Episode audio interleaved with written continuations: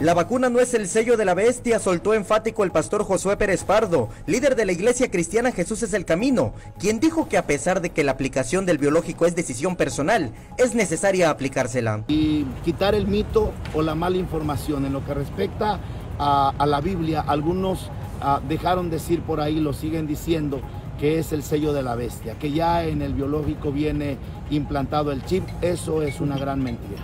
Eso va a suceder cuando la iglesia ya no esté en la tierra porque viene el rapto de la iglesia.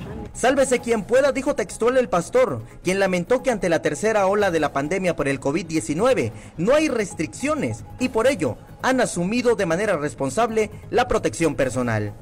Porque parece que llegamos al tiempo de sálvese el que pueda, porque no estamos viendo cambios de semáforo, no estamos viendo restricciones del gobierno y entonces pongamos de nuestra parte por nuestro propio bien y por nuestro prójimo y por eso invitamos a estar en esta reunión con los cubrebocas y también con la sana distancia. Josué Pérez Pardo agregó que llegó un momento de relajación en la población en el que se abandonó a Dios y se regresó a los actos materiales. Por ello desarrollaron un acto de oración en el Parque Central de Tuxtla para orar, entre otras cosas, por el cese de la pandemia.